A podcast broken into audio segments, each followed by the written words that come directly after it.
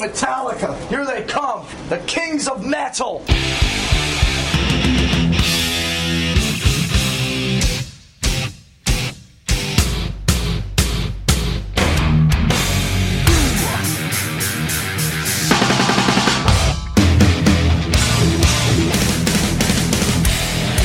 So fucking what? Hey everyone, this is Tom Quee here from Alpha Metallica, and you're listening to Metal Up Your Podcast.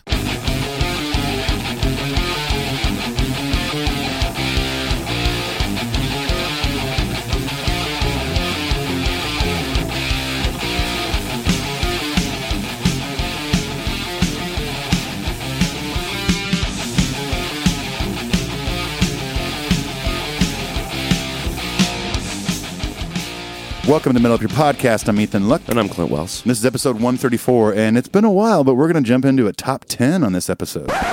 Oh, hang on a second, everybody. This is us from the future, by the way. Welcome to the future. It's nice up here. It's not too bad, yeah. It's okay. It's a little Yeah. saucy, but it's fine. Trump is in his seventh term. We're in the Trump dynasty. Listen, here's what happened, folks. So we had planned on doing our top 10 riffs episode. Right. We had it all planned out. We put the clips in and everything. But what happened is we started talking about this James Hetfield deep dive into the Justice record. And that was such an interesting episode, and it took up so much time. We that dove des- deep. That we decided to make that the episode. So you're going to have to ignore any Any- allusions any, to top 10 references, just ignore. we're not going to do that episode. It'll, Uh, it'll, it'll, it'll happen. We're going to do it in the future here. Maybe it'll be our next episode uh, once we come back in town. and we're also we kind of bypassed the housekeeping and the because this episode just got so dense. It's late here on a Sunday night. Um, I did want to say thank you to Drew Paranaut and Dan Stewart for being new patrons. Thank you. We want to thank them. Yes, yes, yes, yes. But we are going to bypass the normal housekeeping and just launch us right into the episode. So yeah, I think uh, we can agree that um, what intended on being like this shorter segment about this Hetfield interview turned into something that we didn't expect. Mm-hmm. I mean, we intended on doing the top 10 and having this thing be like maybe a 30 minute segment. And it turned out to be an hour and a half of us talking about this interview. So we're very happy with it, and it, it turned out great. yeah. So, anyways, hang in there with us and uh, ignore any continuity issues. What are you talking about? and we'll see you guys later. Bye. Bye.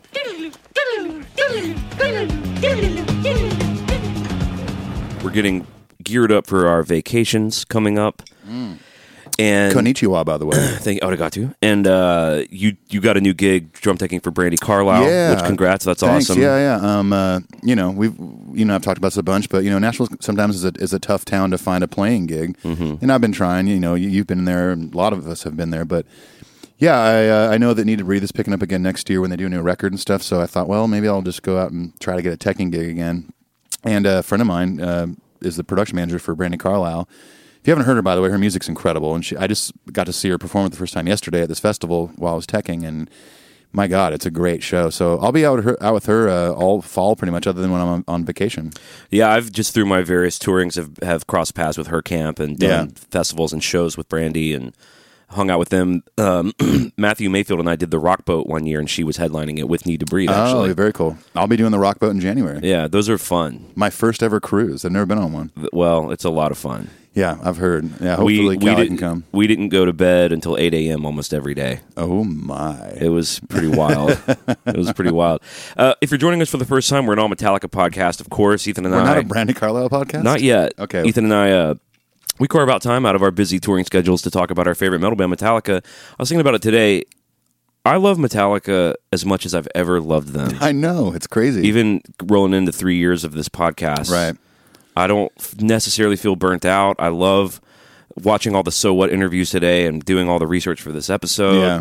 Thinking about what my top ten favorite riffs are, which, by the way, I think I have some surprises.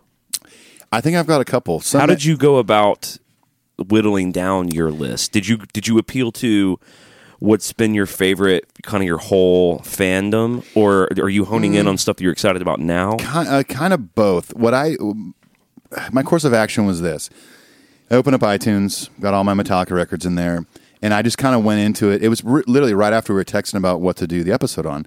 I'm like, I'm going to come in with come in with a fresh head real quick, and I just started going record by record and just like typing out my favorite riffs from each record, and then whittling it down from there. And some of them were hard to cut. Um, I will say this as a little hint: I, there's one record that no riffs made it. Yeah, Actually, there's a couple. Yeah, but, me but- too. But, one one that may, may surprise you. me too. I So- bet it's the same one. Probably Lulu. Well, it's tempting too when we do these top 10 lists. Like, we've done a lot of top 10s, our top 10 uh, deep cuts, our top Covers. 10 favorite songs, our top 10 covers, our top 10 solos, or whatever. It's tempting. The hard thing, and I think as our listeners start to think about what theirs might be, which, by the way, uh, metal up your podcast show at gmail.com. Send us your top 10s also. Yeah. Uh, after we burn this episode down, because I'm interested what people have to say. Um, I mean, this this could uh, span such a large spectrum because, Mm-hmm. I mean, you take one song off of Master of Puppets, and there's you know ten great Yeah. riffs just in one song. Right. So it's a it's a tough thing to whittle down. I think. But the but the the tension there is like your favorite versus the best Exactly. because it it- because you know first of all I'll go ahead and do this spoiler. Um, Enter Sandman's not on my list, right. and that's probably the greatest Metallica riff It's yeah. in terms of how far it's reached, what it did for the band, how recognizable it is. Mm-hmm. We do Enter Sandman in the country show that I do. And people go nuts probably. And the guy I play for has a lot of big, big, big, big hits.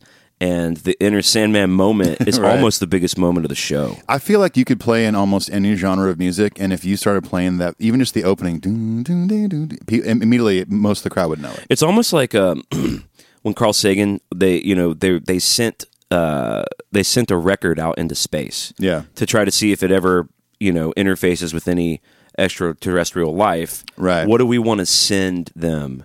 And they sent like you know Mozart or something. Or they're beaming Mozart into space. Would you send the Black Album? or or like Richard Dawkins talks about how what's the one thing that you could communicate with other life and he his opinion is Darwinian evolution because any other life in the universe will have come to fruition by the same Darwinian evolution. right. And I feel like Enter Sandman riff is like that's what we could talk to aliens It's about. part of our evolution You know as, what I as- mean? as beings. but and yet it didn't make my list. They're like, we are here to kill you. Uh, one second, uh, for a second. Uh, can I hit play on this record? Real quick? Please take me to the producer of the Black Album. We are going to kill you right now with our zappers. zappers. Zappers. And then you hit, you know, hit the put the needle down on the record, and all of a sudden the aliens start moshing. we want peace. Yeah, we were just kidding. We'll put our zappers away. Say your prayers, little ones. Oh, wait, do we need to write an alien jingle now? Probably. Yeah. Well, okay. So before we get into that, which I'm, I can't wait. I, as usual, when we do these lists, Ethan and I do not know what our top tens are. Correct. So we're going to all just find this out together. I'm sure it's going to inspire a lot of fun Metallica conversation. Mm-hmm. We've got a couple of news bits to hit. Little tidbits. Now, for those of us who may not be going to the S&M 2 gigs on September 6th and September 8th, the good news is they are going to be showing it for one night only in over 3,000 movie theaters uh, on October 9th. Is that correct here? Yeah, October Right. 9th. So you can go to Metallica.com and get tickets for that. Uh, 3,000 theaters is a lot. That's a that's, That's a few, It's yeah. a wide release. So the chances are some theater near you uh, will be showing it. And so Right. a great night for you to either get connected with a local chapter, which I'm sure all of our friends in all these local chapters are going to be organizing a Metallica night. Uh, Right. Get involved, go see it, go take a buddy, take your spouse, take Yeah. your kids. Um, I know you and I will probably. I'm be going to going try. I, I actually need to look at my schedule. I didn't even think about it. It's on a. Wednesday. Yeah. Well, we do have some midweek shows, so we'll see. So- I hope I can go to these. So that's the first thing. So anyway, put, put you know bookmark that and and and don't don't delay on that. Get get that locked in. It's going to be a fun night. Uh, the next thing is going on. Have you seen this? The ABCs of Metallica. The kids' book? They're putting out a book. Yeah. Uh, it comes out November 26th. All the proceeds of the book going to the All Within My Hands Foundation, which is awesome. Amazing. Uh, to quote unquote continue Metallica's support of workforce education and the fight against hunger. I think this is awesome. I'm sure they'll get a lot of flack for it from maybe some some old school fans. Like, "Ugh, sell out. You're doing a fucking uh, children's book, blah blah blah. I think it's great. They're all parents. They all have kids. Maybe not as young that would read this book anymore. Mm-hmm. But it's rad. I think it's awesome. You know, I was just t- telling you briefly uh, before we started this that uh, Josh, who plays keys in Need to Breathe, Mm-hmm. um, he does ki- like it's kids music, but he, he calls it uh, like family music, like it's for the whole family kind Right. of thing. But very similar in that, and like you know, you don't often expect certain artists to be dabbling in that genre. You know, there's stuff like Yo Gabba Gabba and whatever that kids are into and stuff. But it's pretty cool that Metallica is you know dipping their foot in that water. Well, yeah, and I see it as just a continuation of them doing whatever they want to do. You're going to buy that book for your daughter, aren't you? Uh, yeah, absolutely. Even though she knows her ABCs already. Well, of course I am because it's it's. I'm going to buy that for myself. The, the, you're going to buy it for the daughter inside of you, whoever, wherever, and whoever she the, is. the child, yeah, her name is Ingrid, and uh, Ingrid. That's the first name that came to my mind. wow. If you have any listeners named Ingrid, this your one's for alter you. ego. well, so anyway, all right, so put that on your radars too. And uh, here's a little description of the book that was from Metallica.com. Including rhymes and illustrations, the ABCs of Metallica looks back at the history of the band from A to Z. Each letter of the alphabet highlights a moment along our journey from garage days to Master of Puppets to fun facts about the band.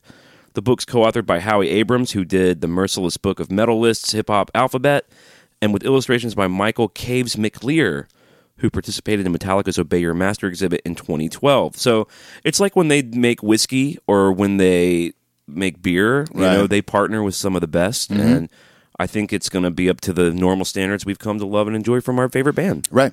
I feel like at this point they've dabbled in so many cool things. They just need to open up like stores in, in like around the country, like in malls or something. Like we can go there and get their records on vinyl, CD, cassette, whatever. You can get their the van shoes. You can get the mm-hmm. skateboard deck, the whiskey, the children's book, the, The watches the watches. watches. Yeah. Metallica Outfitters Is that what it would be called? coming summer 2021. Metallica Inc. Well, anyway, yeah, I mean it's cool. If people think Very that cool. sellout stuff, all I need I just point you to the fact that it's all being donated to charity. So I feel like at this point you can go fuck yourself. I feel like in 2019, if you're still one of those people going like they sold out, it's it's tired. I know. It's tired. Grow up. Get out of here. Well, and if you're one of those people that think that and you didn't get off the ride during the Black Album or Load and Reload, you're clearly still around and paying attention. So I don't know what to tell you anymore. Mm-hmm. Yeah. Just enjoy the ride, or or I've prepared a statement for them. What is it? Eat my shorts. Eat my shorts. Now, the next bit of news that, and we're going to kind of hover in this for a second because I found this very, very interesting. Pleases, Clint. So Steffan Chirazi, who uh, you know does the so what stuff, he does a lot of stuff for the band. Um, Right. You know, he does. He he edits the So What magazine. He conducts a lot of roundtable type interviews. He catches up with the band. And you know what's cool about him is he asks a lot of questions that like you and I would ask the boys should they ever come on the show. Right, not He- just normal like interview questions. No. Like, so what happened um, with Cliff? And I think also because he's close with them. I mean, he's been a part of the Metallica camp since the Carlson days. Yeah. he's been around almost since the very beginning. That's amazing. And because of that closeness, he asks questions that really get inside and then he pushes back on them. Yeah, He's always really respectful, of course. Sure. But you can tell they share a camaraderie that I think makes these kinds of interviews more interesting than a typical journalist. Right. Yeah. Well, and like you said, with that history that he has with the band, it makes it a lot, you know, easier and maybe more comfortable for him to kind of push a little bit. He knows he knows what buttons not to push with James or whoever. Sure. So he, but he, but he feels comfortable to dig a little deeper than maybe a, a, your average journalist from you know whatever magazine. And they're comfortable with him. Yeah. Exactly. So there's a lot of trust and respect that goes both ways. Yeah. So when he does push a little bit, I think he's getting good shit out of them. Yep. And again, I think this is just an extension of what they're willing to, um, the kind of content they're willing to offer their fans. It's a very transparent vibe. Mm-hmm. Right. So I guess what happened, I didn't really read this whole thing, but I guess what happened is because they've been busy touring and stuff, they kind of have a backlog of so what type uh, behind the scenes stuff. So it's like Rob talking about basses.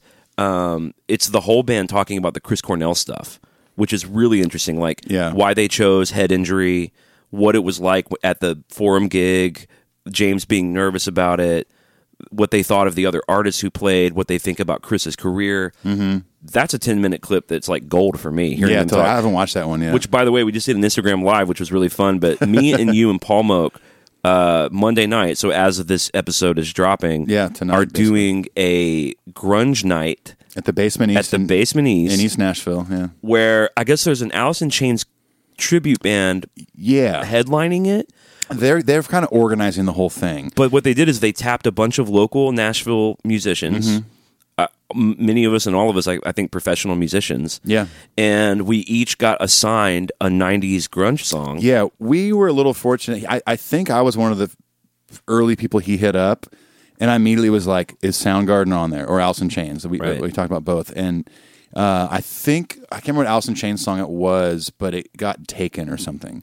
So I was like, "We'll do "Burden in My Hand." So that's what we're doing. So you know, it's been a like like Overfloater on the EP and like uh, Kickstand that you Mm-hmm. did on Cover Hour Black and Three, dissecting and trying to recreate Soundgarden songs in a way that isn't shitty is Right. super challenging. So Ethan's playing Yeah. bass, Paul Paul Moak and I are playing guitar, and then the lead singer of the Alice in Chains tribute band is going to sing, and then who's the guy playing drums? My buddy Aaron Tosti. He's old. I've known him. He's from California. We've been friends since he was.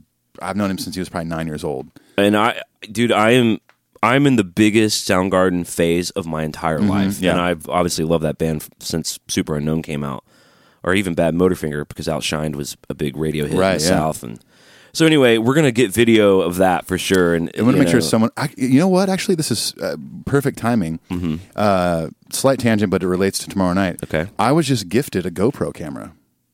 by whom? My niece. Oh, Who's thirteen. wow! What my, a sweet gift. My sister got it for her like two years ago or something, and she basically used it for like a week, and then my sister found it in the garage, like boxed back up. Hmm. She's like, "Would you use this?" I was like, "Uh, one hundred percent, I would use this." Okay. so I could bring that tomorrow night, Yeah. mount it somewhere, and we can get some footage of it. awesome! I can't wait. All right. I'm, a little nervous about it, but now, if we don't post the footage, you know that it didn't go well, yeah, that's true. we'll just choose to remember it in our minds, and it was great in our minds. or we'll find that we'll find that the thirty second clip that sounds good, and, and be like, "Oh, the camera shut off." Crap. Weird. Yeah, it's an older GoPro, so the battery died early. Uh, so that's happening. Anyway, th- it was nice to see the boys talking about Chris Cornell. Yeah, that's awesome. and this is so like I was saying, this is kind of backlog stuff. This is like content they've been getting, in, uh, you know, in dressing rooms and behind the scenes on the various arena tours over the last year or so. Right. So where we're going to camp out now is there's a really in-depth interview with James about And Justice for All It's really cool. that I'm guessing they were compiling around the time of the release of the box set, which was around January. Right. And uh, you know, we did five or six episodes on the box set. We gave away, we've given away two box sets, Right. of the Justice reissue stuff. So, um, you know, we tackle. Uh, here are the things that get tackled in this interview: the bass being present, Mm-hmm. the hazing of Jason, working with Mike Clink Yeah, that's interesting. the um the aftermath of making a video, the one video, Right. James's favorite songs from the record, the, the overall theme of Justice for All. exactly the Yeah. political nature of the record, um, and so just you know, I'm i feel very grateful to Steffan for mining the depths of some of this stuff. Yeah, it's really cool. Because again, this is stuff that we would be asking James. yeah. So now I'm going to talk through the interview a little bit. I'm not going to read the whole thing, obviously, and then we have video clips too. You can find all this on Metallica.com, but you have to be a fifth member, which is free. That's that's sounds sounds expensive. So just sign up for it, and then you log in and you get access to the so what stuff. So this is saying this is kind of setting it up, saying that uh, James Hetfield's in good spirits backstage at the Ericsson Globe in Stockholm, Sweden. So this is with the Sweden show. Okay. Let's see. Uh, the stage was set for an excellent look back at quite possibly the most vital album of Metallica's career. To gauge that sentiment, you'd need to remember what the band had been through in their short yet rapid rise career. Phase one of Metallica closing with the horrific tragedy of Cliff Burton's death, and phase two not yet fully determined, which is why looking back and Justice for All was so utterly vital. Its life, resonance, and quote unquote new lineup, meaning Jason New Kid, Right.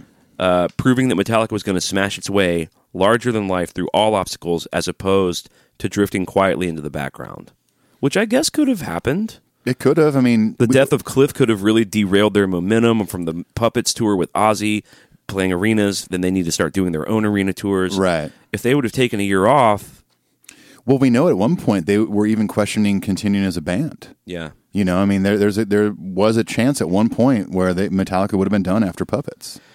So the first clip, this is kind of how Steffan starts off, and he's the interviewer here. He asked James, "How do you view uh, the Justice era in retrospect now, as you sit and look at it?" So we're going to hear a clip uh, where James is talking about sort of where the band was at with Cliff's passing, with Jason coming in, how Jason's fit in in the beginning. So let's hear that clip. All right. Well, Justice was an unsure new beginning, is what it felt like to me. We had done the covers album, so we understood that Jason could play and would fit in with the band, and then, you know, a, a first studio album. That's when, uh, I don't want to say really missing Cliff, but I got a little scared at that point. You know, having Jason on board, I guess we were a little more focused on him than a whole band thing. You know, it was like we kind of got individualized at some point. you know, and it kind of sounds like that on the record. You know, there's a little sh- more showmanship. There's a little more m- more of me in the mix. You know, kind of thing. And I don't know if the bass being down had a, a was a little subliminal kind of hey welcome motherfucker you know uh, you got to fight for your fader to go up you know. And you're right to party. we were still mourning i would say. I was still sad that cliff was gone but excited that jason was there. You know he's able to sing he's playing uh, you know with a pick he's fast he's right there with the guitar. We really wanted to beat that little fanboy out of him. You know we we did not like the fact that there was a fanboy in there you know. I think we were scared a little bit that oh shit like you married a fan or something you know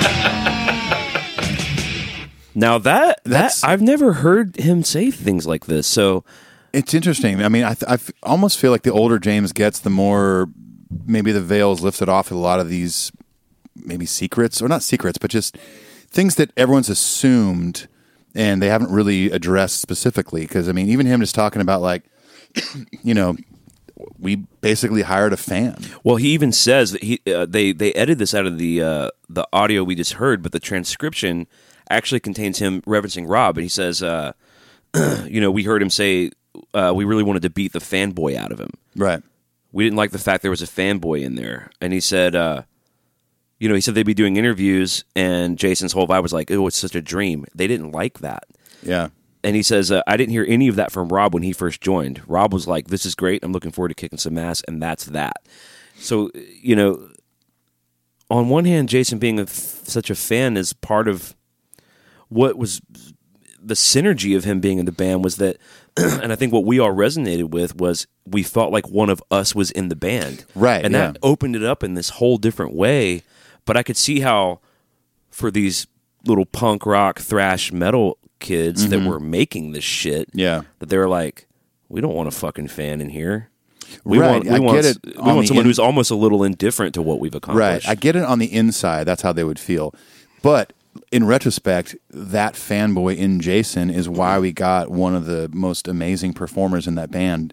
And he was almost like the hype guy. He got the crowd going. He had great backup vocals, you know, great stage presence. Like he was, his excitement as a fan of the band joining Metallica is why we got the Jason that we did for 13 years. Yeah, and it's it's interesting too. Like, I can't really tell the the. It's almost like James is he's he's obviously complimenting him. He's like, you know, it was great. He could play fast. Mm-hmm. He played with a pick. He was right there with the guitar. But there's also a small tinge of him still kind of jabbing him. A little bit. I mean, I I I think in a way James is is conducting this interview, especially this question or, or this subject. In retrospect, you know, this is how we were feeling and thinking at that time. Yeah. I, I don't think. I think if, if if the follow up question was, "Do you still feel that way about that era?" He might be like, "No, I mean, we this is that's just where we were in life." I mean, especially with how much he kind of talks about and mentions, you know, we were still, you know, mourning Cliff's loss, Right. You know, so I don't. I would like to believe, and I don't think that he he thinks that way anymore. I think he's just he's talking about that time period and where they were in their Well, and in headspace. typical James fashion, I mean, he's being honest and he's being frank and direct, and that's what I want from him anyway. And I don't I don't think Jason would actually disagree with any of that. Yeah, I think that's true too. You know, um, Steffan follows up and he basically says like, well, you know, I'm paraphrasing, but you could all kind of read this yourself at Metallica.com. But Steffan's basically like, that didn't that start to change? Didn't he start to evolve out of that, out of that new kid living the dream thing into more of a peer? And James says, he says, yeah, he says he was contributing, which definitely helped take that fanboy just standing there away. He says, and that did go away, and there was obviously a major hazing period that continued. He says, I think he tried to outgrow that, taking more control of certain things, and then it showed up as maybe a little threatening to Lars and I. He says, Lars and I have been steering the ship for a long time, and now someone else is wanting to have some wheel time. He says, so it was all very new for us. Cliff was a certain personality, very strong, did things his way, but was always reliable and loyal, extremely loyal. And Jason came in with a different attitude. It was bouncy. He reminded me of a basketball. I don't know why, but he was always moving, always. Uh, yeah, And, and I, mean, think I think what's surprising on my journey learning more about Metallica by doing the podcast, one of the things that surprised me was to hear how, in certain aspects that I did not expect, Cliff was pretty hands off. He, He would was, go I do his parts in the studio, and then he famously, because he didn't enjoy being in Copenhagen, Yeah, he would take off, he would leave, and then or, he, or he would, or he would come late. he would just wouldn't show up to the fucking curb, what we call a curb call, which is when you show up to the airport. Right, he would miss his flight. He's like, "Well, you guys are just going to get there and argue for the first whatever, and and engine and get sounds. Right. I'll come in later." And then I've heard, you know, we, when we were exploring the Justice box set and diving into interviews with James about Cliff, it's like um, not Justice, but the puppet stuff. Right, yeah, Um, he's like, you know, he would show up like kind of unrehearsed. Yeah. I mean, And- but that's kind of what his life was. It was very uh, almost like a hippie mentality. Right. Just like let's just go with the flow, man. Like But I think that, and and it's well documented on this podcast and in all the literature that James really looked up to Cliff. Mm-hmm, yeah. And I just think they just really respected him. And yeah, they wouldn't. They weren't going to argue with him about him being late or him no missing his flight. Or There anything. wasn't going to be a band meeting like Cliff. We need to talk to you. right. But when Jason shows up, it's like okay, we like you said, we've been steering this ship for a while. Right. You're going to come in, you know, and thankfully, Jason. I think it's a, a plus side that he was this kind of fanboy that was like a basketball and always bouncing around and stuff. Right. Because they never, they probably never had to worry about him as far as being late or whatever. He was probably the first one to bus call, first one to the airport. He was always probably just like, I'm here, ready to But go. But I think in a way that eagerness rubbed them wrong because it was so antithetical to, way, to the way Cliff was. Because Cliff just had such a confident self assuredness that I think James looked to. yeah, And I think when the, the the tables flipped on that, there was something kind of a turnoff about it. Mm-hmm. It's like in relationships, like if I don't know if you know we you and I haven't been in the the uh, courting dating game in so goddamn long, but true. I remember if you wanted to if you wanted to be with someone so badly and they if they showed you enough too much attention in that whole game, it was almost a turnoff. Right. It was almost like wanting this thing that you thought you couldn't have or something. Yeah. And then if someone seemed too eager, you were kind of like it pushed you away a little bit. Yeah. Do girls still like to go to TGI Fridays for the first date I think they do. And pretend it's your birthday and get a free dessert? I think they love to play skee ball. Perfect. And then if you accumulate enough tickets at Showbiz or at Chuck E. Cheese, there's a time in my life where I'm single again. God forbid. I'm So doing that. Steffan goes in to ask and he says, At the time, did Jason contribute any ideas musically, creatively, that you now look back and think that was actually a pretty good riff, but we weren't going to let you have it? And James says, No. He said, If there's good stuff, we're going to use it. He said, We don't care. Uh, and Steffan says, Could you hear his good stuff? Do you think you were objective enough to be able to hear his good material? Or was it just like, No, this is us, you're still learning? James says, I was probably as objective as I could have been, probably less than I am now. Not even probably, absolutely less than I am now. He says, Now hearing something from anybody that's good, let's use it, let's go. He says, We've always had that attitude, but you know, I can't tell you exactly where my head was right there. I think that's proven. I think James is uh, vindicated by the fact that Blackened made the record. Right. Yeah. I mean, that was Jason's first record. You know, I mean, And it's the title track, and it's it's definitely one of the best Metallica songs ever. the title track. The title track. Did I say that? Did I say title track? Yeah, but I, I was just thinking, like, it might be pretty. That would be a bitchin' album title. Follow up to Master Puppets. Are you telling me that the record's not called Blackened after all this time? That's what I thought. I can go grab my uh, copy on vinyl and double check, but I'm pretty sure it's not called Blackened. But that would be a great album title. All right. Well, so moving on. Um, Steffan starts asking James about the political nature of the record. Uh, you know, shortest straw being about uh, the being blacklisted and McCarthyism and the communism scare. Of course, the song "And Justice for All."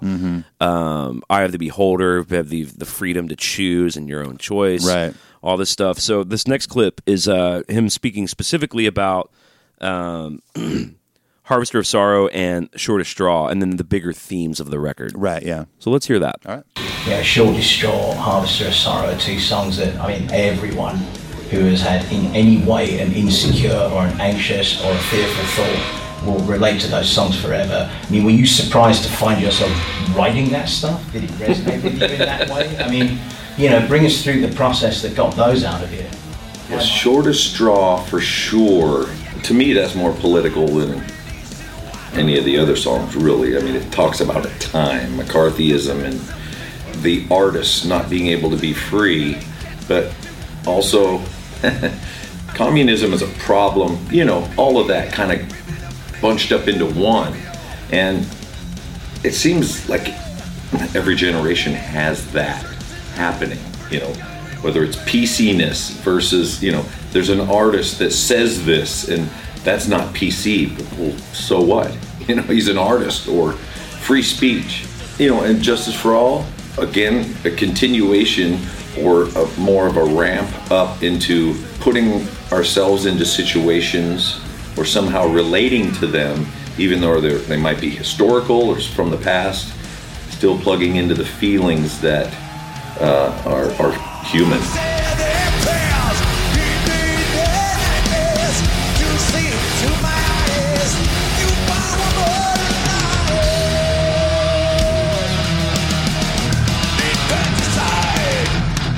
Yeah, infanticide. Gonna that was a cool word to me, so I kind of built a song around it. infanticide? What the hell is that? The killing of an infant. Whoa, that's brutal. Yeah, being trapped. It kind of seems like that's a theme.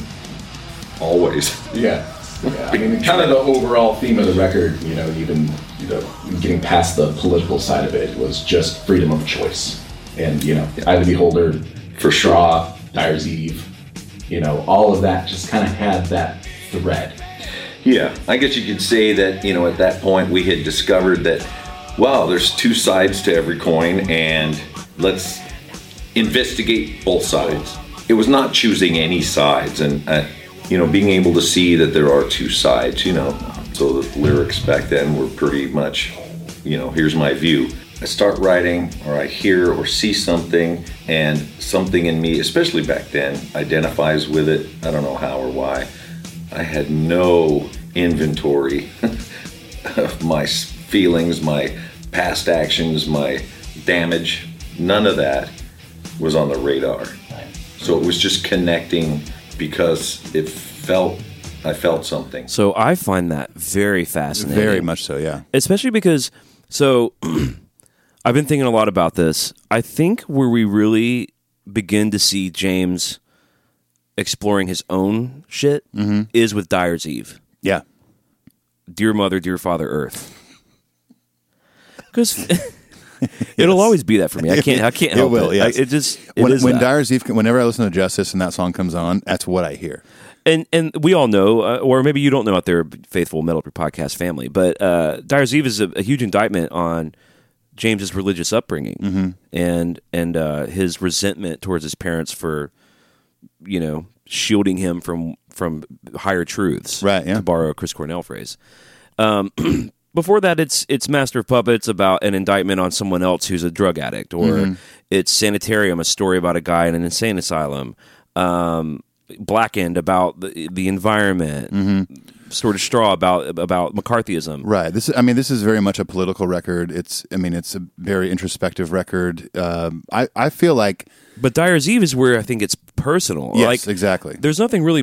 One is about a war guy. Sure. Um, uh, Frayed Ends of Sanity is kind of another insane asylum guy. Right, but when he's talking about like uh, you know stuff about you know um, somebody saying something and, and it's you know offensive, but who cares? He's the it's the, he, that's his, he's an artist. Yes. that's his art. I think that's also James himself, Right. Writing lyrics like this that maybe uh, at the time and maybe even now might be a not necessarily controversial, but kind of like whoa, I can't believe you're singing about that. Well, so what? I'm the artist. Like this is this is how I feel. This is what I want to sing about. Mm-hmm. And I like that that he came to you know a place in his life on this record and writing these songs that he's comfortable with that and that he can put it out on record and not be embarrassed by it or anything like that. You know, But it's just so fascinating that because that is a question I would ask him if like when you were writing this record, where we're really starting to see a more personal thing. Mm-hmm. That's not we're going to wear leather and kick ass tonight. right? Which isn't which which is always a good thing. Because even think about, I mean, I guess, I guess Fade to Black would be the closest personal thing because their gear got stolen and he was suicidal. Mm-hmm. But Fire Fire with Fire is another sort of you know nuclear holocaust Right. tune. Ride the Lightning is a comment on capital punishment. Half the songs on Kill 'Em All are just about the metal scene, and, right, you know, Creeping Death is, Militia. is about the Book of Exodus. right. Four Horsemen is another kind of apocalyptic biblical type vibe. Right, yeah. Metal Militia, we're gonna march in and um, but it, so you're exploring like why were you getting more personal? And his answer being, um, I don't know how or why. I had no inventory of my feelings. my past actions, my traumas, my damage, none of that was on the radar. I was just connecting because I felt something. That's interesting to me.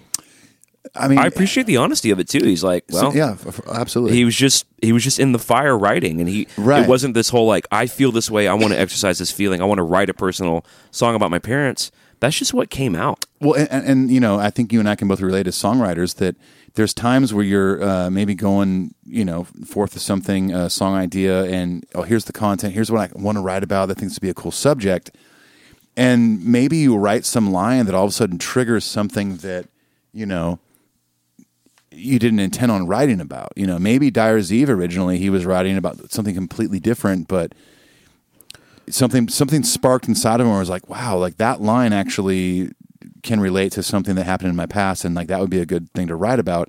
I've been there where I wrote I, I started writing a song and literally halfway through I'm like this is take or it's t- just taking on a whole new meaning. I'm like, wait a second, and then that all of a sudden alters the next verse, or I redo the first verse, redo the whole song, and then it's a whole new beast than what I intended it to be. i remember reading a jeff tweedy interview are you a wilco guy at all I'm not huge, but I, I think they're a great band. okay i'm a massive wilco fan and uh, they have a record called a ghost is born which they won a couple of grammys for 2001 Okay. actually forgive me that was yankee hotel foxtrot this is like 2004 in fact i know it's 2004 Okay. and Rob Thomas is the singer, right? Yeah. Uh, and what we came to learn about that year, the year that they was writing that record, A Ghost is Born, is that so Jay Bennett, who was the guitar player in Wilco, died of a drug a drug related death. Okay. So the band went down to a four piece, and and A Ghost is Born is a very dark record. Jeff played all the lead guitar on it. It's really funky, crazy lead guitar playing Okay. because he's not really a guitar player Yeah. and this it's probably their greatest work almost in some ways because Yeah. it's so otherworldly it's very beatles but also very like dinosaur Jr. I already want to listen to it. oh it, it's it's it's almost painful to listen to because it's it's kind of an art record Yeah. but it's absolutely stunningly beautiful lyrically amazing once so after they toured that record he checked himself into rehab for pill and alcohol Jeff addiction Tweedy? yeah jeff tweedy Okay. where he it's like came out that he was like really really fucked up Yeah. depressed on drugs and he talks about how he's often praised for the lyrical insight and depth of that record mm-hmm. And he said that when he got clean he would go tour he was still playing those songs live and he's like i had no idea what those songs meant when i was writing them because he was in this crazy fog Right. and he's like, now that I'm, you know, clean and sober and present, and I'm singing these lyrics every night to audiences, but I'm also almost, it was almost like a letter to myself. Mm-hmm. And I'm, I'm, he's teasing out themes that he didn't even know were there. Wow. And I, I feel like that's kind of what James is describing a little bit. Yeah. I mean, I, I- can definitely see that, you know, from a songwriting perspective. You know, you might be in a weird headspace writing a song. Uh, you know, like Jeff Tweedy might be, you know, on drugs or depressed or whatever. I mean, I've definitely written stuff when I've been depressed or anxious or whatever. And, you know, I, the difference for me is I know what I'm writing, but looking back on certain things, I'm like, wow, like, why did I use that line or whatever? You know, like, um, it's a cool, I mean, it, it- it's one of those beauties of being an artist and, and creating something is, oftentimes you have to be in some kind of interesting space mentally or even physically or whatever to for something to come out you know? Um, I mean there's times where you know like my, I love my stu- HQ1 I love my studio it's fun it's it's a good vibe you know? Um, but there's times where I just get stuck down here you know and I might just go sit in my backyard or when I go on the road I take a guitar with me and I'm I sit in a different area or I'm in a different headspace and all of a sudden something different comes out so maybe something like that. I mean, I'm not saying everyone needs to like get hooked on drugs and pills to write great songs, but in, I am in- saying in- that. In that case, Clint's saying that I don't endorse it, but um, but you know, it's one of those things that you know, it sucks that he was doing drugs and all that stuff, but man, man, you know, coming out on the other side of it on the positive end, ended up writing a great record. Yeah. you know, and uh, maybe with James with Justice for All, you know, he tapped into some very personal stuff, and uh, he had to be in that headspace at the time of his life to to write that stuff. I don't know if James in, in 2019 could write. You know, maybe he could still write a Dyer's Eve, but maybe not like a Eye of the Beholder or Well, yeah, I mean, you, and we also have this the benefit of hindsight, and you end up sort Sure. of re-engineering meaning and purpose from from where we sit now, which is real easy to do. Right. Yeah. You know how that is. It's like real easy to explain something you did now. You're like, oh, well, maybe I was going through this and that. When you're doing it, mm-hmm. you're just you're just in the fire. You're just doing it. Yeah. and it'd be really difficult to like describe why you feel the way you mm-hmm. feel or why it's coming through you in a certain lyrical yeah. concept. Absolutely. Um, now, moving into the sound of justice and the mixing, because as we all remember, if we've all been doing our homework, they mixed this record while on the Monsters of Rock tour. So they're playing the Monsters of Rock tour, and then that show would end. Jason and Kirk are going to get back on the bus and who knows, do whatever they were doing. Lars and James were going to Bearsville in upstate New York and Yeah. mixing the record. Right. And they were doing that for the whole tour. Okay, so I think that's an important uh, key to some of the fidelity issues of justice. Sure. Because the the lack of bass is just this huge mystery. I think in this interview we've, we're learning more than we ever have. Yeah. So he's asked, uh, talk about the mixing on the Monsters of Rock tour. This Is what James has to say. He says, he says uh, it was easy in the beginning because we were on the East Coast and closer to Bearsville. Uh, he says, and then as we got further away, we weren't taking the charter plane at that point. We were in a limo. I remember the drive from Bearsville to Washington D.C. for a gig. It was long. Lars and I were sleeping in the back of a car after being up mixing. He says it was very taxing getting up, doing a show. He says doing a show was the easy part because we felt energy, but going and mixing the record was the harder part. Being in there mixing stuff, he says there were times, but it, that it felt like going to war, mixing with Lars Ulrich. He says, and James Hetfield, he takes some responsibility for Right. it too. Um, he says, I'd leave for a little bit, all of a sudden I'd come back and the drums are louder. You know, Yeah, like right. Yeah. they were just having that battle turn the guitars up turn the drums up the Yeah. ego you know and uh he said he talks about how they learned later that like if they would just have a talk about it they could avoid all this fighting Mm-hmm. but i guess back then it's 1988 they're ascending at an insane level they're young they're mourning cliff Right, they got yeah. the new guy in the band they're just dealing with a bunch of Well, shit it's also, I mean, when you're in the middle of a tour and trying to mix a record, it's not like it is now where you can just get files sent to you and listen to them over and over and over again. Back then, I mean, CDs were around, but it was a very new technology. I mean, maybe they had, you know, some kind of CD player on the road where they can listen to the mixes. No, it was tapes. He even So- says this. He, he says we would. He says basically they would come back from mix with a rough Okay, on, on cassette. on a cassette. He says, and we'd put it on on the bus, and everyone would say, "Oh, it sounds like shit," and they're like, "Oh, great, thanks, dude. You go mix it," you know. And uh, so Steffan asks, he's really pressing this point. He says, "Did you ever sit down with Jason at any point when he was in the band and say, you know, dude, we kind of did do a bit of a number on the bass on the record, and I'm sorry. This is what happened. This is why we felt we had to do it." He said, "Did you ever talk to him about it?" And James simply says, "No." No. He says, never, he never asked you once. He never came up to you and said, guys, this sounds less than I expected. And James says, I think this is interesting. He says, he probably did. I don't know what my answer was then, but it was kind of done. He says, I will say it was not all about fuck him, let's turn it down. That's for sure. We wanted the best sounding record we could make, which we've said this before. Sure. He says that was our goal. We were burnt. We were we were fried. He says going back and forth playing a gig, no earphones or no earplugs, no nothing. You go back to the studio, your hearing is shot. And he said if your ears can't hear any high end anymore, you're going to turn it up. So we're turning the high end up more and more and more, and all of a sudden the low end's gone. He says I know that played a bigger part than any hazing or any ill feelings towards Jason for sure. We were fried. We were burnt. This is not a, a, a lot of info that I actually knew until this interview. Well, we What's- talked about that. Like uh, we knew that they mixed it that way, and that they were fatigued because they were also.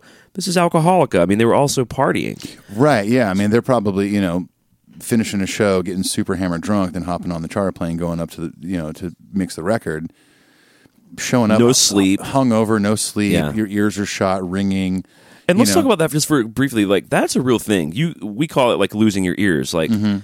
you know, I'm sure Paul deals with this all the time. I know I do when I'm mixing. Like you just listen to it so much that you just got to take a break You have to. Yeah. because you you start to lose your objectivity because you get ear fatigue. Yeah, ear fatigue is a real thing. I mean, you listen to something; it doesn't even have to be at a loud volume. It's just something that's over and over and over and over again.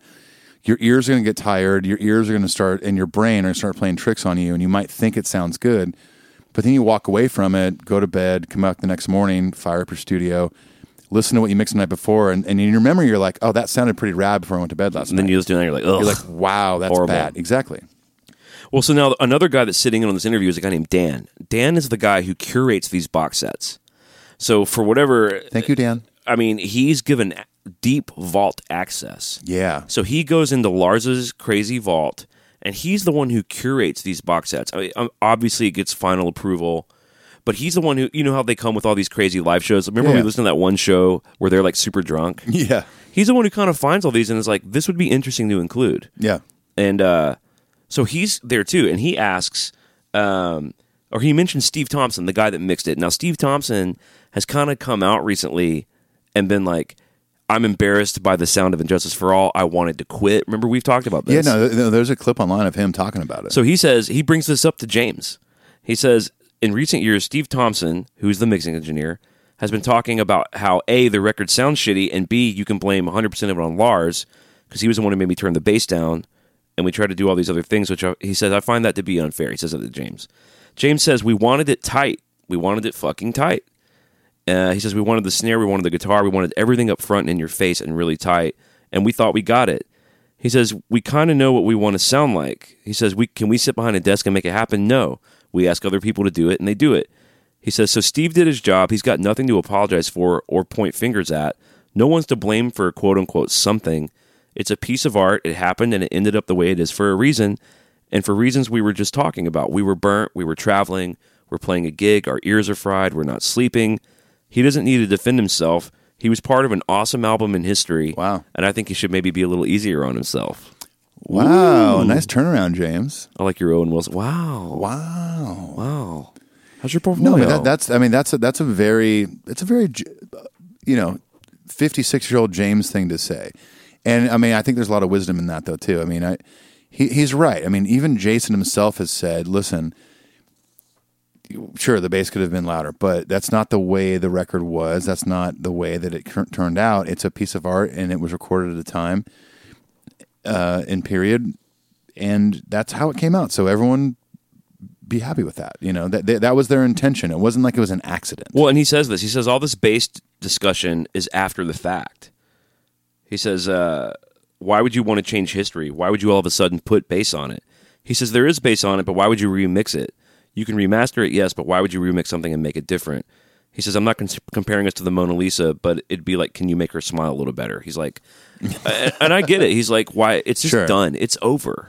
Right. I mean, obviously, a lot of us, you know, huge Metallica fans would would love at least just like a one time stream only of listening to a re- remix version. I, I personally, I'm not going to like you know be the guy for years and years. It's like I wish it had bass on it, but I would one time just to like like to go into a studio. They pull up the Justice raw mm-hmm. reels and just pump that bass and listen through it one time. Yeah. Be like, all right, cool. I'm Sure. cool honestly, I feel like what my reaction would end up being is, oh, that was cool. I'll listen to the normal version because I've listened to that since the 80s. Well, and like you can hear it on Seattle '89. You can hear all Jason's course, bass yeah. parts, so it's not like a huge mystery. I just want to hear what he actually played and like how, you know what I mean? Like the, it, it's more, more or less just, I love Jason so much and I Yeah. love his bass playing. Yeah. I want to hear what he did specifically on these songs. Um, but I'm not going to harp on that the rest of my life, you know? So moving out of that a little bit into uh, the song one and the video. So he's asked. Uh, he says, "Did your management, meaning Q Prime, which we've we've, I'm a big fan of Q Prime, Yeah. Especially as players in this big Metallica story. I think Q Prime has been a really impressive example of management that just really got it right. Well, there's not a lot of management companies out there that, that are have one artist they work with for as long as this. Yeah. I mean, it's impressive how long they've been together. Well, so he asked, did management ever say when putting Justice together, guys, it'd be really great if you could give us a song that maybe is, is five and a half or six minutes long for like a single, Right. Because one would be a break, a kind of unlikely breakout hit for them. Yeah. Uh, but I love the idea where he's like, did your management ever give you grief about that? And I love James says never. He says no one's ever said that. He said I'm the one saying it. Let's shorten up these fucking songs. he says when we went on tour supporting Justice, that's when I discovered these songs are really long. He said we are playing close to two hours and the set list is so short. Well, Lars has said that in, in, in past. I think we've probably even inserted a clip at some point where he, you know, they figured that out. Yeah, during the show, they're like, "Fuck these songs." It, it's it, it's. I think it was was Kirk. They would look out and see how like tired the crowd looked. Right. It- a lot of it, I think, it was uh, referencing when they were going into the Black Album and as to why they wrote such shorter songs too. Like our fans are tired. These are songs are eight minutes long. Well, so now we're going to hear an interesting clip about the one video and about a disgruntled quote unquote true who was so upset with James that they made a video that he spit on him. Love it. So let's hear James talk about that. As far as the one video, the one video, doing that video was a lot of fun. I remember I had on my guitar the Eat Fuck or whatever. I had something on my guitar. And it was the first time I, I, I felt like I had compromised when the producer said, you know, you got to take that off your guitar. I was like, what the fuck? And it was something like that. It was something on my guitar that I, and I was like, no way, no fucking way. And management was like, hey man, you know, just do it, you know. Think, eat, fuck on inside, you know, or whatever it was, you know. It's like, all right, all right. It's not worth fighting that. Getting a video out there and doing it, I think, is, is going to be way, way, way better for people to absorb this, whether my guitar says something or not. When we went back to the Bay Area, I remember going to the Stone, which was on Broadway Street. Went to see some metal band, of course, back when there were a Stone and metal bands playing on Broadway. I remember this large man coming up to me and he's like, fuck you. And he spit on me. What the fuck? You sold out, man. You made a video. Right then, I, I, I knew we're going to have to deal with some of these people we're going to lose some fans because they're they don't get it. They don't get what we're doing. They don't get that we're taking it to the next level. We're taking it to the masses and they're going to get a taste of Metallica. And he didn't like it. It was a sad moment, you know, but we always tried just to be, you know, the guys who live down the street and make noise in their garage, you know. We always tried to be those guys and still continue to try to be that. And people's vision of you, that's when I realized people want you to be something for themselves. You you represent something for them. And if it if it looks weird or something changes, it scares them. And they don't feel stable anymore. So they take it out on you. And that was, I mean, was it upset? It was upsetting to have people do that, Mm-hmm. or Sure. did it fuel your anger even? Oh, more? Like, absolutely. yeah, yeah, more anger, more, more so like, fuck you, we're gonna show you. That yeah. kind of thing. He's the reason we made a lot of videos Who is, on we uh, gotta find this guy. I want to know who this was. Do you know? Hardwired to Self Destruct. I said, we got to do one for every song for that fucking guy at the Stone. I mean, Okay, so there's some deep shit I think there. So first There of all, is, it's, it's yeah. interesting to see that to hear a sort of like concrete example of how the pushback from the Trues was already happening in 88 and 89. and yeah, and that was just for one video. and and they actually the transcript they edited it out, but he says right then I knew there's some fucking idiots in the world that we're going to have to deal with. They took that out Right. because that's pretty that's pretty intense. But it's true. A guy who would come up to James Hetfield and spit on him for making a music video is a fucking idiot. Uh, yeah, that's, that's pretty dumb. I mean, Super dumb. I mean, I, I, I can't justify what the guy did. I can understand maybe like as a true fan back then when, you know, their only their fourth record came out. They'd never made a music video. They were this underground band. They were your band, and you live in San Francisco, and they they live in San Francisco. It's like this connection. I can understand being frustrated, like, man, that sucks. Like MTV is so popular, and then my favorite band who were underground and and cool and whatever made a video. They sold out. But to walk up to the dude that did it and tell him that and tell him fuck you and spit on him, You're a jerk. That's an asshole move. Come on. Well, I think James says some really deep shit here, honestly. He says, That's when I realized that people want you to be something for themselves. Yes, I love this part. You represent something for them, and if it looks weird or something changes, which I would insert the word evolves, Mm-hmm. then it scares them and they don't feel stable anymore. Right. So they take it out on you. That is some deep shit. And that is exactly the diagnosis of the trues who got whatever, whether it's Fade to Black or whether it's the slow part of Orion Yeah. or whether it's they made a fucking video or they shortened their songs. You know, because we really have, ju- in fact, we have justice to thank, in my opinion, in my research with this band, for what would the the justice is so important to what would become the Black Album. I, I agree. 100%. because that's where they really saw the limits of the long progressive thrash thing. They they went Right. to the edge of it. and that's what that record is. I mean, that's you know when when, when it's the most technical record, the, the Absolutely. longest songs, all this stuff. Easily.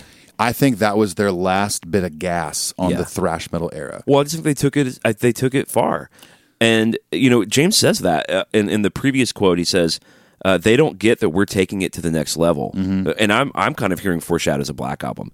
He says we're taking it to the masses. Yeah. they're going to get a taste of Metallica, and he didn't like that the masses were going to get a taste of Metallica. Yeah, sure. and that's petty and lame. It happened with the Beatles too. You know, the Beatles famously played like the Star Club in Germany and would do Yeah. these seven hour sets that were they were wearing all leather. They were like a they were like a they were like Aerosmith in the seventies. Right, yeah. Before they were the mop top Fab Four in suits. Right. They were like they were like a pill popping rough band. John Lennon allegedly fucking kicked a guy to death. These were some crude motherfuckers. Jeez, I didn't know when- yeah, you got to read a book called The Lives of John Lennon by Albert Goldman. Okay. It's a big hit piece. Okay, It's okay. intense. But they were they were like a band you didn't want to run into in an alley. Yeah, Then they blew up and everyone they're like, "Oh, but they're they're they belong to us though. We don't Right. want them to belong to the world." But that's that betrays that's not love. That's not love of a band. I want my favorite band. I want everybody to hear them. agreed. And I want everybody to love them and I want to share it with the world. Right. Yeah. I mean, yeah, it's it's kind of fun to say like, oh, I I, I kind of knew before. You know, Yeah, you got in on it. It- you It's feel like you're part of some exclusive club it's or something. a fun thing. It's nothing more than just a fun thing. But if you want your favorite band to just wallow in the obscurity of regional clubs, Mm-hmm. then you're a selfish fuck, and there's no room for that, especially with a band as ingenious as Metallica. Right. I mean, I think if Metallica would have finished Justice and then try to outdo that, not in the way the Black Album did, but try to make another thrash record, and it's basically kept making thrash records. I don't know if I mean the Big Four wouldn't have the a huge gap between three and then Metallica. Yeah. It, I mean, Metallica would be That's true. Would would maybe be playing in Nashville Municipal Auditorium. Where Slayer plays. Right. You know, they played. I saw them at War Memorial, smaller than that. You know, Anthrax on a headlining tour played Marathon Music Works. I think Like you had a yeah. I think you had a generous assessment of that. It's like I don't want to be unempathetic to that feeling. right. Uh, like okay and i think james nailed it this guy let's just take the, the spitting guy The as, a, as a guy, yeah. template Spitty McGee. Metallica represented something so personal for him and he identified with it so personally that when it evolved past where he was it scared him Of course, yeah. and it and you know uh, i had a tour manager once that always said mad people are sad people yeah. you know, it's like he's mad and angry and wants to spit on James because he's actually really sad and confused because his identity is shaky now. That was just because of a video. That wasn't Can you- even the record. It was a video. Let alone if that guy is all butthurt about the one video, which one is a thrash masterpiece. Mm-hmm. Oh my god, what's he going to do when he gets to Enter Sandman and until it sleeps? Oh my gosh! Until it's sleep for real. Doth my hiney fall out of please my my buttocks fell clean off. Distresses me to see the Until It Sleeps video. Tightens my anus, does it, to see the Until It Sleeps video where James rubs shit on his face. I mean, yeah. It, listen, to your point, when you say you know the, the artists you love, you want to see them succeed. You want to see the masses listen to them. You want everyone to be a part of the party, Absolutely. right? Like for instance, uh, it's over your shoulder, but uh, Julien Baker, this artist in Nashville, that The Gimp? I, I, what The gimp? the Gimp? You have a gimp that lives in your basement, remember, in your in your studio, and he stands behind me. It's true. Don't turn around. By the Okay. way. No, but Julien Baker is uh, this great artist. I've, I've played one of her songs on a radio episode, And you were talking about it when you, you walked in. You're like, man, I gotta get this girl's record. Like, this is a great album. Mm-hmm. Yeah. This is one of those artists that I'm like. I mean, she has gotten pretty popular, and, and she, I think she sold out the Ryman once. Oh, cool. Um, but she does very well. But I I want her personally and selfishly to be bigger, you know, and maybe be her drummer. yeah. But no, I, I want everyone to hear that record. You know, Absolutely. anytime I get excited about a record, even when Hardwired came out, Metallica's already the biggest band in the world, but I still want more people to hear it. Dude, I was showing that record off. I played it on the bus. Oh, hell and, yeah. You know, I did- Especially the people that kind of wrote Metallica off a long time ago. They're like, "I haven't listened to things since the Black album. You're like, well, you missed out on a lot of good shit. But check out Hardwire because Right. it's amazing. Like that, you're you want that for your friends, for your favorite bands, for the people you love, for the artists you love, and and it's not like I want them to go off and, and get rich and famous and make a bunch of money. That's going to happen with that success, but you want other people to maybe feel something you feel when you listen to that record. it's such um it's it's just my normal boot up software. So Yeah. like it's so alien to me to not want that. Yeah. That I, it's hard for me to really even talk about it. I would think that that Speedy McGee, we're going to call him, yeah. Um, at the Stone. Mm-hmm. I would imagine that he only connected with Metallica records just on a thrash level, like it's heavy and fast, and I could fucking bang my head to it. I don't think that guy was a very like deep cat as far as Yeah, like, but let's just keep it and Kill 'Em All. Then he's got a real problem with the middle part of Four Horsemen. He's got a real problem with the bridge to No Remorse. And then right with Bang on with Lightning, he's got a real problem with Fade to Black and Right. Call of Ktulu. So probably Escape. Yeah, Um, I still think Escape's Escape's thrashy. I love Iron Escape. Maiden. I love Escape. That is not my least favorite Metallica song, not by a long shot. All right, so now moving on. This is another interesting. We talked about this a little bit on the Rust in Peace episode. Mike Clink produced that, right? Yeah, And his connections to Metallica. We know that for a few weeks he came in to he was going to produce Justice. Yeah. Because Lars was a huge guns freak, and Appetite for Destruction was just pummeling the planet. pummeling is the perfect. Which I re- I, re- I was on the planet then. I remember it. Yeah, oh, yeah. I'm still, dude. Every second of Appetite is still just entrenched in me. I wish that I still had my original cassette that I got through a friend because I, I, I couldn't go with my parents to Tower Records or wherever in, Mm-hmm. in California and buy it. I wish I still had the version of the cassette that my mom ripped up and I taped back together.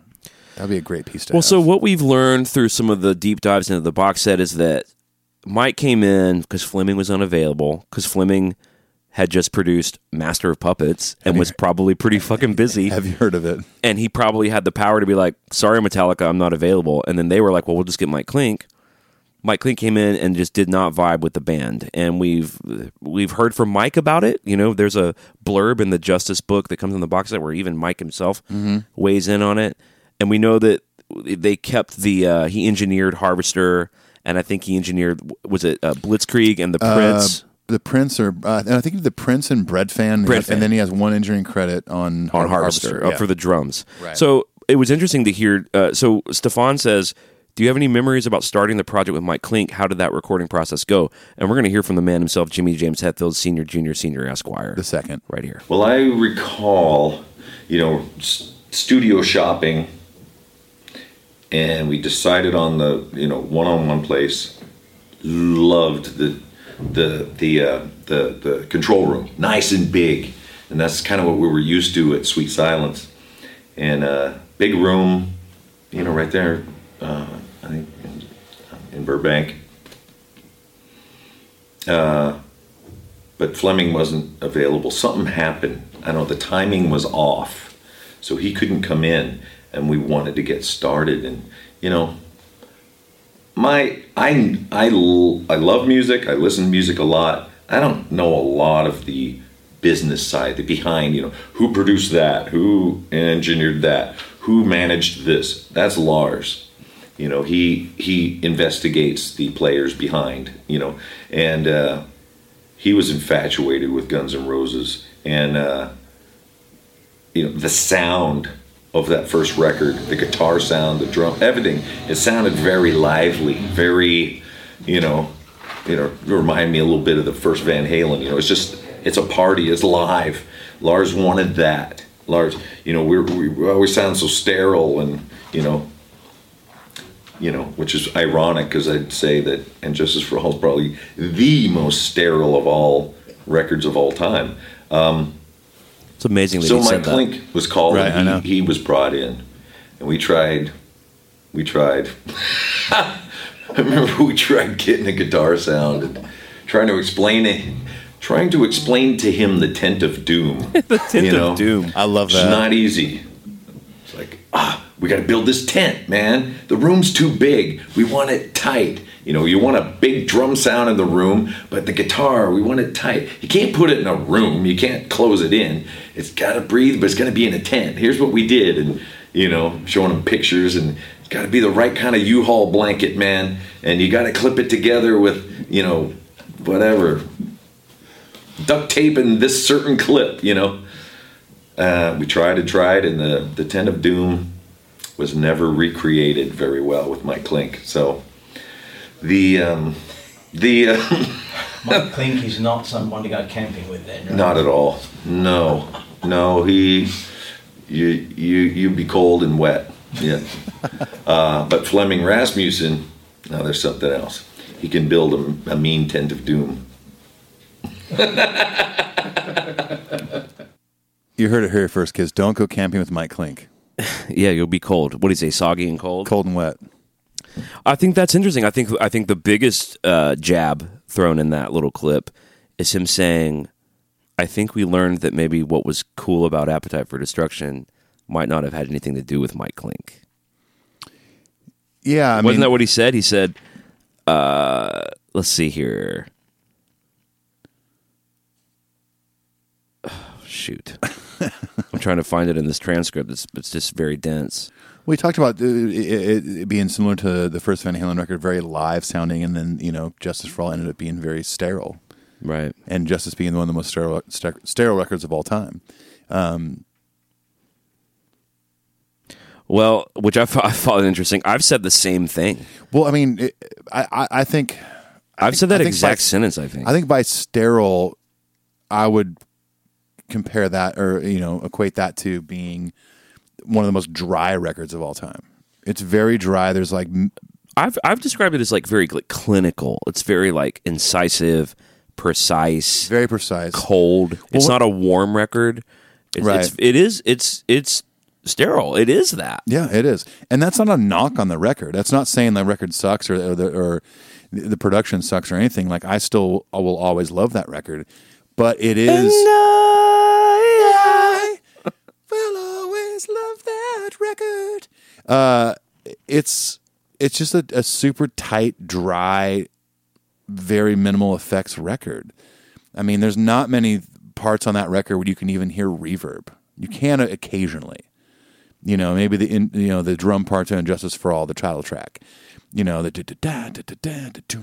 You can kind of hear a little bit of a room on, on on that. You know, the room they're recording in. But other than that, I don't think it's uh, it's not even close to Appetite. Well, he also elaborates in the transcript. He says, "I would say Mike Clink was not the kind of guy who would have survived a Metallica album. He's got a different aura about him. He's really gentle, really quiet. He wasn't driving." okay. we discovered that he might not have been the reason that the Guns N' Roses album sounded the way it did. He says maybe, maybe not, but that's our perception. He says Clink didn't come in and just say, "Okay, here's what we're doing." Uh, he says there was none of that. There was nothing to even fight. There wasn't a lot of energy, and I guess that was our first time trying a different producer, and it didn't work out for both of us. So be it. Or maybe, or maybe with the Guns record, it was more of a thing. Uh, maybe I'm, I'm just playing devil's advocate here.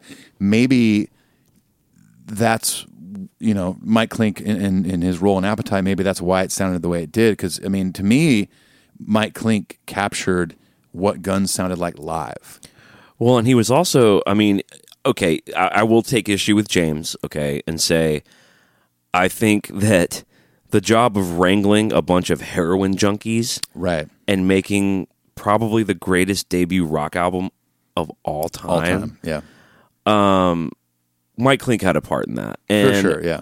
To be honest with you and all of our listeners, I prefer the Use Your Illusion records over Appetite. Interesting. Okay. and Okay. like big time. Okay. big time, and um, and that's Mike Clink also. Right. So what is it? It- could. It wasn't just lightning in a bottle. I mean, he recreated that with the the Your Illusion records are yeah, I mean, masterpieces. he was kind of the, the the Flemming of Guns N' Roses. But I think that at the same token, though, that doesn't mean he's right for Metallica. Of course, yeah. No, I mean, you could listen to, uh, you know, a producer, you know, records he did as a band and be like, wow, that sounds incredible. We got to have that guy. It sounds amazing. I love what he captured on the record. I love the aura, the the vibe, whatever. And then he gets in the studio with you, and you're like, ooh. But this look- does not work, and I feel like that's kind of what happened here. But James Metallica. nailed it though too. He's like Lars loved Appetite because of how live it sounded, Mm-hmm. and like I love the uh, comparison of Van Halen one. Right. I'd never thought of that, and when I heard that today, I thought, "Holy shit, James!" Oh, it makes perfect sense. James really nailed that. Van Yeah. Halen one is so kinetic, and you know, ain't talking about love and eruption, and Yeah. Uh, it's kind of like how how you know you may have heard of him, our friend Paul Moak. Um, it's how I know a lot of times he approaches records. You know, he goes to see you know see a live a, a band live, and that's what he wants to capture. He sees the energy, he feels the energy, he sees how tight they are live, and is like, "That's what I want to record." But the thing is, but what James get the, the heartbeat of what James is saying is Lars was responding to that in Mike Clink, right, and yet they made they made their most non-live, non-breathing. They made just their he, he taught the tent of doom. They wanted it tight, yeah, It- and it, in fact, it was Bob Rock seeing that tour and hearing And Justice for All. Where what did Bob Rock say? Why he wanted to work with Metallica? He said because I saw them live in Vancouver, and I didn't feel like anyone yet had captured them live. right.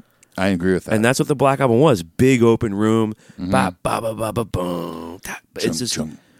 It's it. That record breathes. It's very warm. the Black yeah. Album is the beginning, obviously, of the Bob Rock era, and would absolutely culminate in Load, Reload, and Garage Inc. Disc One, of big, warm, saturated Right. records that breathe and and have There's this weird smoky and- swagger. Yeah. it's the opposite of Justice. complete opposite. You know what I mean? Yeah, I think. Um, I mean, we would have a completely different record if they would have stuck it out with Mike. with Mike. Not uh, maybe not completely different. I mean, I think they still would have taken the reins and been like, "Uh, that's too much reverb" or whatever. I mean, also, I also, I want to get your opinion on this too. okay. He's sort of faulting Mike for being a little more deferential, I guess, quiet, and Right. uh, I guess Mike Clink didn't come in and be like, he wasn't like a Jimmy Iovine character or even a Bob Rock, Right. And was like, Here's what we're doing. fuck you guys. I don't care about your, you know, fevered ego. I'm producing the record. This is what we're going to do. And I think that, I think Metallica at that point, because of where they were in their maturity, they were still kids. I Mm-hmm. Right. think, I think they, I think they liked being kicked in the balls. You, you know these people who they don't respect you till you kick them in the balls. Yes. you know what I'm talking about. Yeah, So, I don't respect you. You never kick me in the balls. well, they, the night's young, my friend. hey, But the thing is, uh, I I bet they thought that the guy that produced Appetite would come in and be a ball buster, and it turns out the guy that produced the fucking and I mean this in a in affectionately, but like the dirtiest, sleaziest, realest rock record in a long fucking time. This Right. wasn't any Motley Crue bullshit. right. This was Night Train and You're Crazy and yeah, Rocket Queen. Mr. Brownstone, and This record was just well, Mike Clink was capturing exactly who they were and, Right. and what they sounded like live, and and he was also capturing the life they were living. Right. That All LA that's All such a seedy LA record, man. Yes, it, it it's. I mean, if Of course it starts with Welcome to the Jungle, which is Welcome to LA. yeah, That's like that's it- what it Appetite is. It is the number one. I would say it's the number one like L.A. record. yeah, ever. totally. Totally. Um, but I think maybe maybe Mike Clink. I could be wrong here, but um, it'd be fun to try to get Mike Clink on the show and talk about this. Yeah, but no shit. I feel like he probably went in thinking, I want to capture them. Maybe he went to a show. I have no idea on the you know on the Puppets tour. Who who knows?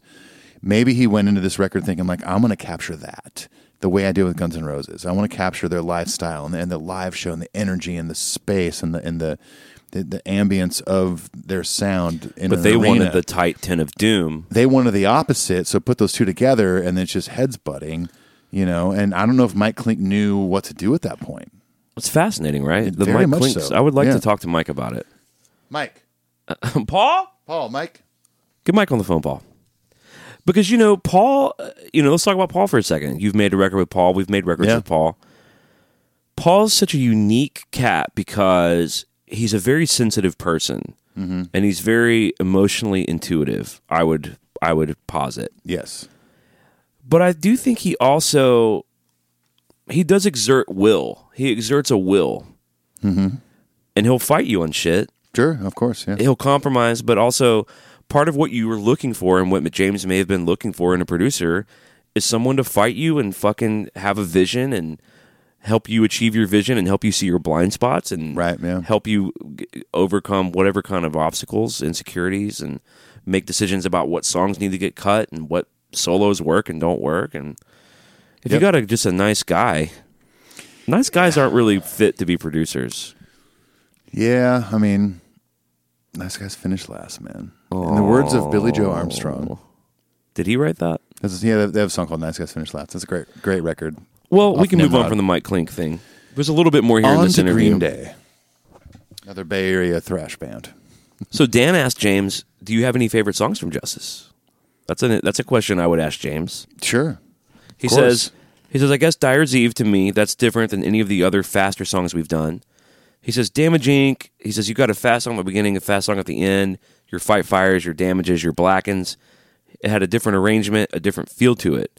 Talking about Dyer's Eve, Right. He said really fast, and then the chorus is kind of, and then he trails off. He says it got more melody than any of the other faster songs.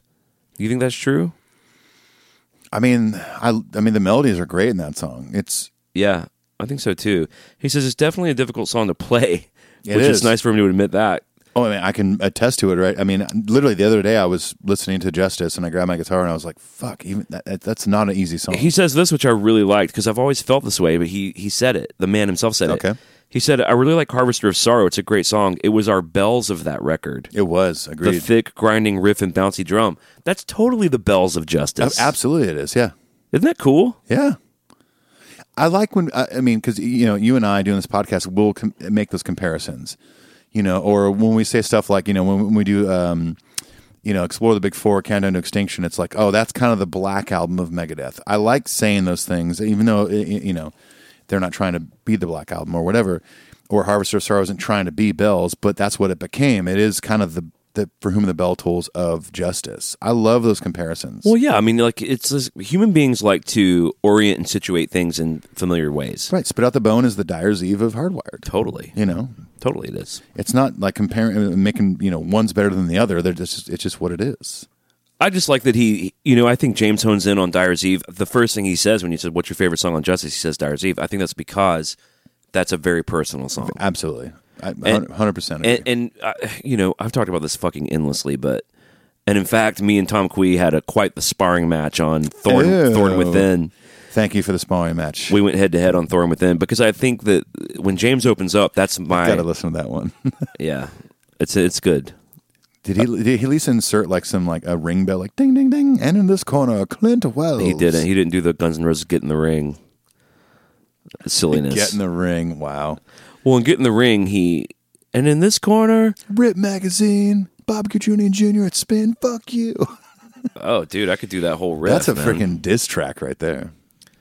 How does it start? If you can just get me started, I can do that whole get in the ring riff. Um, What you pissed off because your dad gets more pussy than you? Fuck you. Suck my fucking dick. You be ripping off the fucking kids while they spending their hard earned money, reading about the bands they want to know about, printing lies, starting controversy. You want to antagonize me? Antagonize me, motherfucker. Get in the ring, motherfucker, and I'll kick your bitchy little ass, punk. I love he's talking about like ripping off kids when Axl's probably canceled more shows than ever Yeah, anybody in the world. And they're selling a seventy-five thousand dollar T-shirt in Brazil. but when that record came out, God, it was that that that song was so exciting.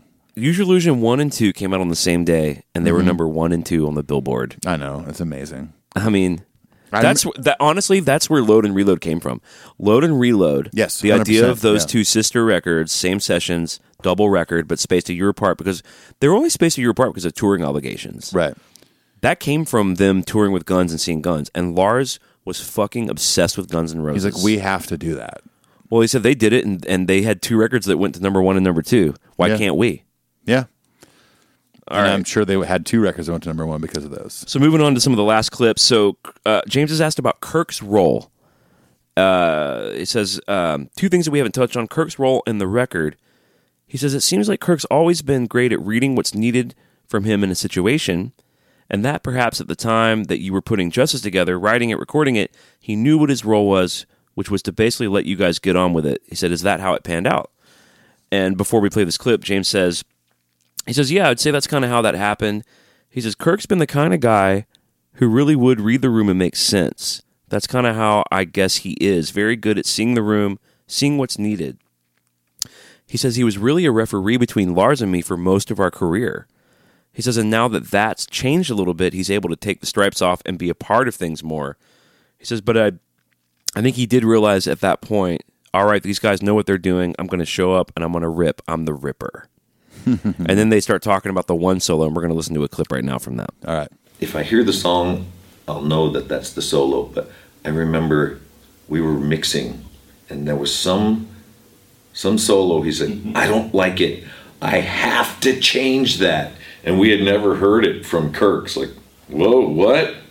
It's like, "Sounds fine." No, no, I have to change it.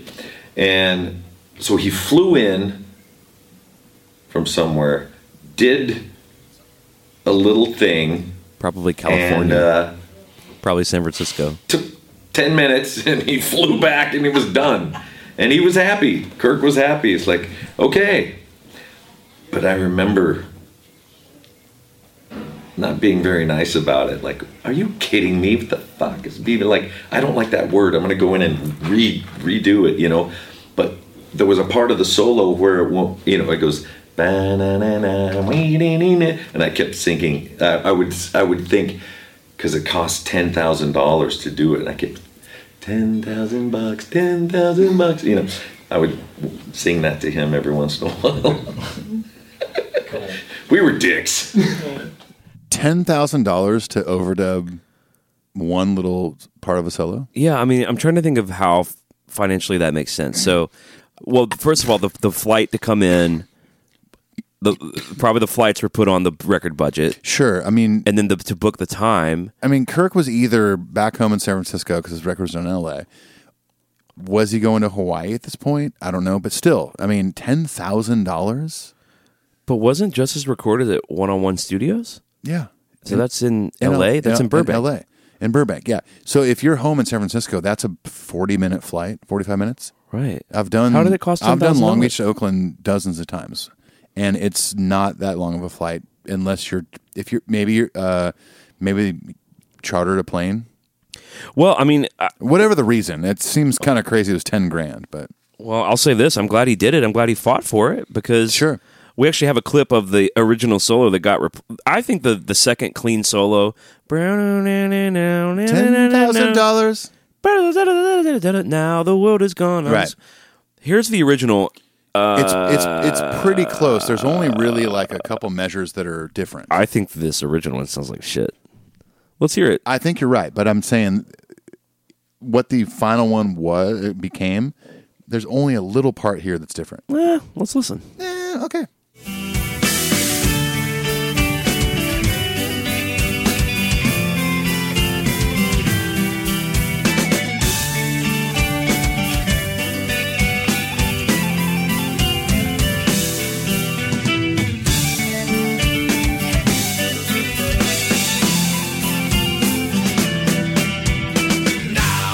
Okay, It was that one little part. but I mean, it, to me, that's a make or break situation. Oh well, also his touch and the phrasing and the pocket was right. really I mean, shitty. on Just that. you know, w- when James jokes about the ten thousand dollars, ten thousand bucks.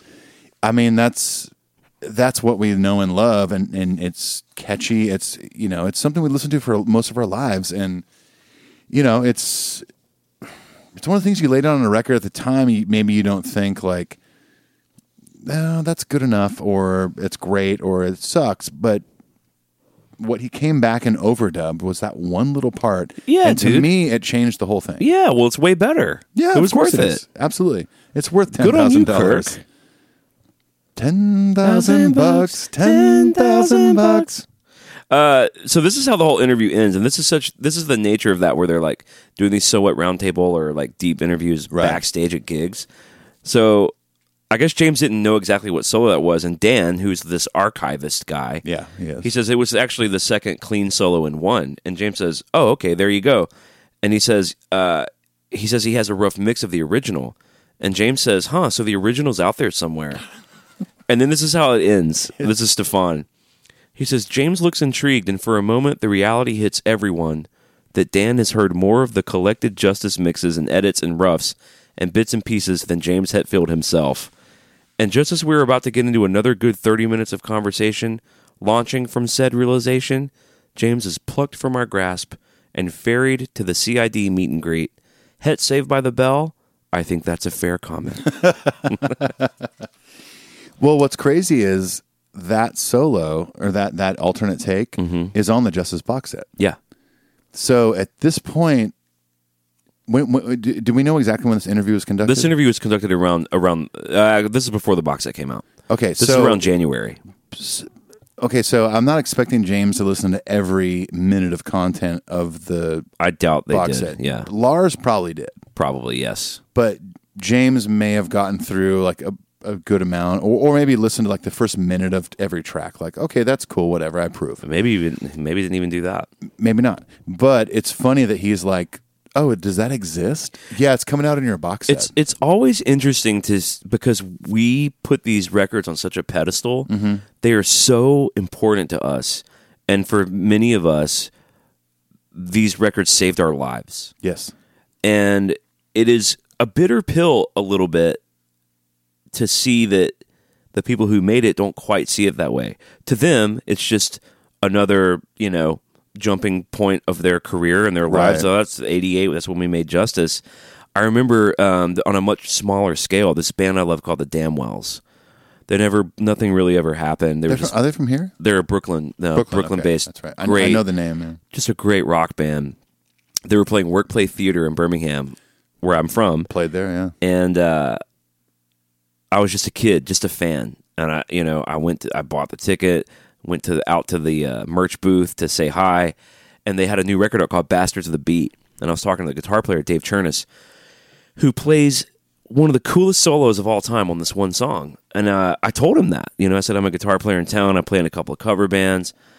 I said, dude, you do this solo on a song called "I'll Keep the Bad Things from You," but I was like, dude, that you know, on "I'll Keep the Bad Things from You," that solo you played is incredible. And he he sort of looked up ponderously and went, "Huh, I didn't even know that song was on the record. I didn't even know it made the record." That- okay, that that's that's different. I mean, I was like, dude, you haven't even heard the.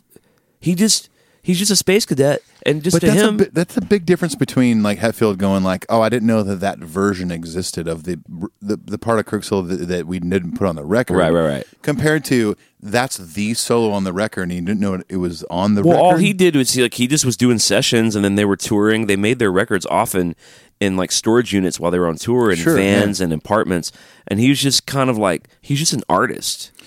He's I- like I I, don't know it, what the man. I don't know what management because he, he also wasn't like the front guy.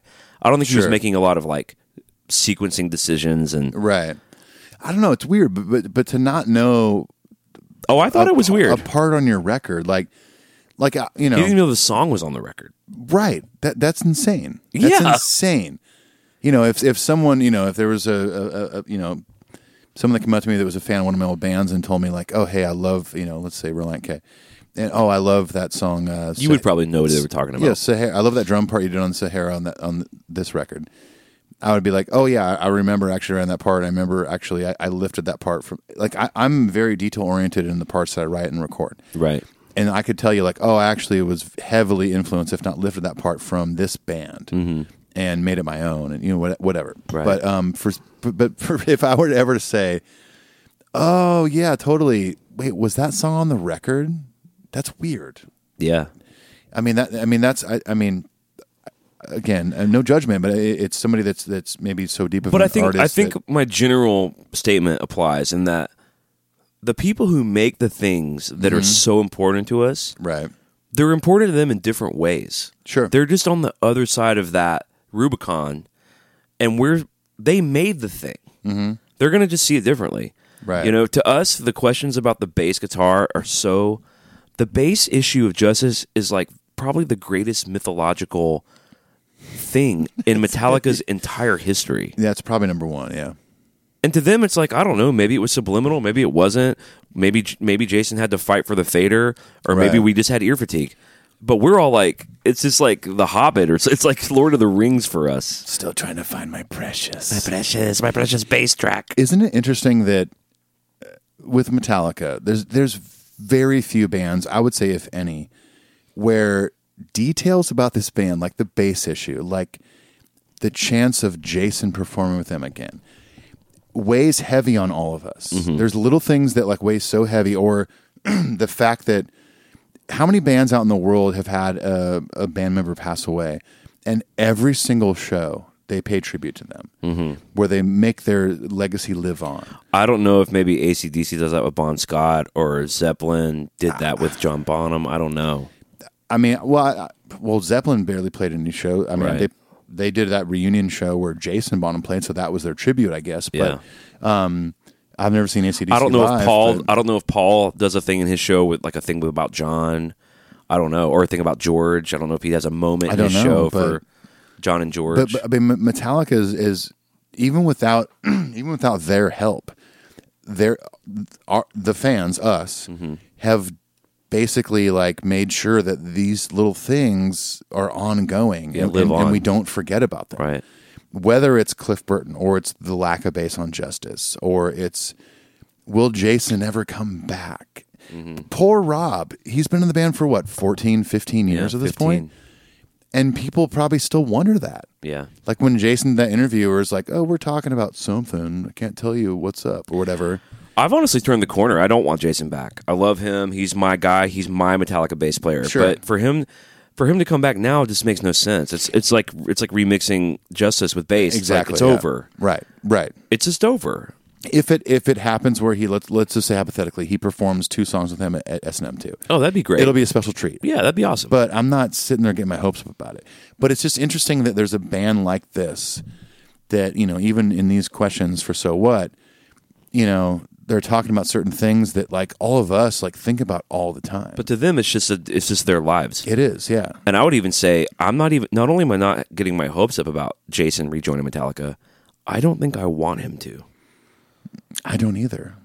That's no disrespect to Jason. I want. or- I anything, Rob's Rob's Metallica's bass player. Rob's the dude. He's been in the band for a long. He's the longest standing Metallica bass Yeah. player. He deserves it. He's he deserved it from day one. He Yeah. deserved it from his audition. I mean, he's a badass bass player. I, nothing but respect for Rob and his Yeah. abilities. But I don't know. I, I just you know all I'm trying to say is that it, Metallica is the, is this special band that not a lot of artists out there can can share this. They, they they don't understand what it's like to have a fan base that don't forget about things, and they and they I don't know. They, they, I feel like us Metallica fans read deeper into things than a lot of artists out there. Well, I would invite you one day to cordially join me on the Dave Matthews Band forums because I knew that was it gets happen. really, really deep over there. I'm sure. We're, they're fucking insane too. Every band's, you know, like big bands got They that. have that kind of stuff, but, but I mean- definitely one of them. There's a lot of mythology, Right. Like, you know, Well, people still. I mean, people still to this day in 2019, almost 20 years later, still bring up Napster shit. Well, how about It's we're all still waiting for them to play Fixxxer? well, there's that. I mean, you know what I mean? Like, there's still like debuts that we're still waiting for, Right. You know that that I mean, like Fixxxer's one of the most beloved, unplayed, ignored songs. Mm-hmm. Yeah. amongst the diehards, I would say the casuals aren't would not fit. They probably don't even own that record. Maybe or they just do. dislike it, or they don't want them to play didn't it, or make it to the end of the record. But But you know, there's like this huge movement on the forums to get them to play Fixxxer at SNM two. yeah, to sort of right the decade long, decades long, you know, wrong of Sure. not ever playing it. right. I'm uh, just a quick side note on S and M too. I'm my hopes are I'm I'm I'm placing my hopes in in the in the bucket that is they're going to play it safe and maybe throw in an extra song or two.